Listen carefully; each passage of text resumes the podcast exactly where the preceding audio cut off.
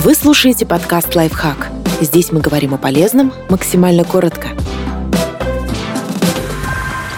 Три утренние привычки, из-за которых весь день идет на смарку. Откажитесь от них, чтобы всегда вставать с той ноги переставлять будильник. Когда мы отключаем будильник и проваливаемся в дрему, запускается новый цикл сна, который через 10 минут будет прерван очередным звонком. И так несколько раз. В результате вместо полноценного отдыха мы получаем раздробленный на множество фрагментов сон. И таким образом подвергаем организм стрессу, ведь с каждым звонком будильника в кровь поступает кортизол. Поэтому лучше не переставлять будильник и вставать сразу. Или если очень хочется поспать еще немного, выделить себе полноценные 30 минут.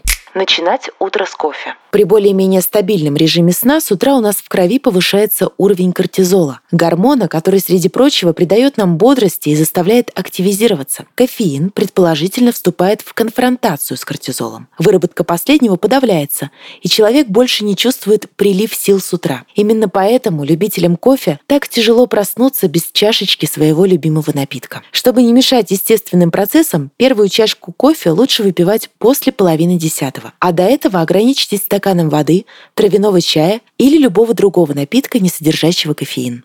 Хвататься за телефон сразу после пробуждения. Так делают 4 человека из 5. Мы начинаем проверять почту и мессенджеры, обновляем ленту в соцсетях, листаем новости. И в результате теряем запас мотивации и тратим впустую время, которое могли бы посвятить спорту, медитации, книгам или просто спокойным сборам на работу.